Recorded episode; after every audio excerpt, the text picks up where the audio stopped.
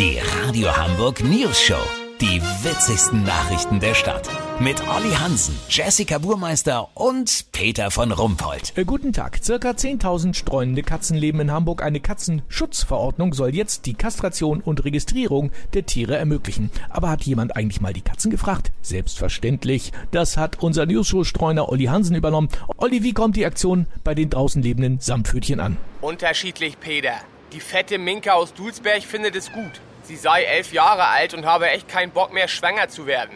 38 Kätzchen hat sie aufgezogen und die Väter haben sich nach dem spaßigen Teil nie wieder blicken lassen. Aber gerade Katzen sind bekanntermaßen sehr autarke und selbstständige Tiere. Viele Miezen halten deshalb die neue Schutzverordnung für einen Eingriff in die persönlichen Freiheitsrechte und lehnen eine Kastrationspflicht durch die Katzentür ab. Das sei doch wohl eine persönliche Entscheidung. Sollen sie das doch für ihre Köter machen, sagte Toni, ein schwarz-weißer Streuner aus Stelling. Er habe schon dieses GPS-Halsband und so langsam würde es ihm reichen mit dem Überwachungsstaat. Dabei wirkt er, um seine Abneigung zu verdeutlichen, das Gras wieder aus, was er gerade gefressen hat.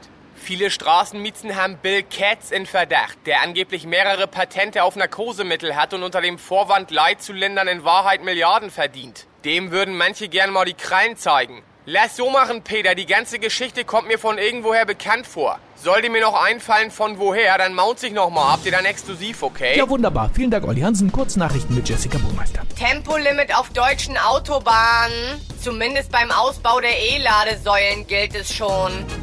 Erfolg beim Klimaschutz. China schmeißt den neuen Klimaschutzbericht zum ersten Mal in den Altpapiercontainer statt in den Hausmüll. Norder steht, Räuber rauben Schließfächer einer Sparkasse aus, indem sie ein Loch durch die Decke bohren. An die Decke ging danach die Mieter der Schließfächer. Das Wetter. Das Wetter wurde Ihnen präsentiert von Tierarztpraxis Dr. Hubert Klötenweg. Kastranienstraße 4. Das war's von uns. Wir hören uns morgen wieder. Bleiben Sie doof. Wir sind es schon.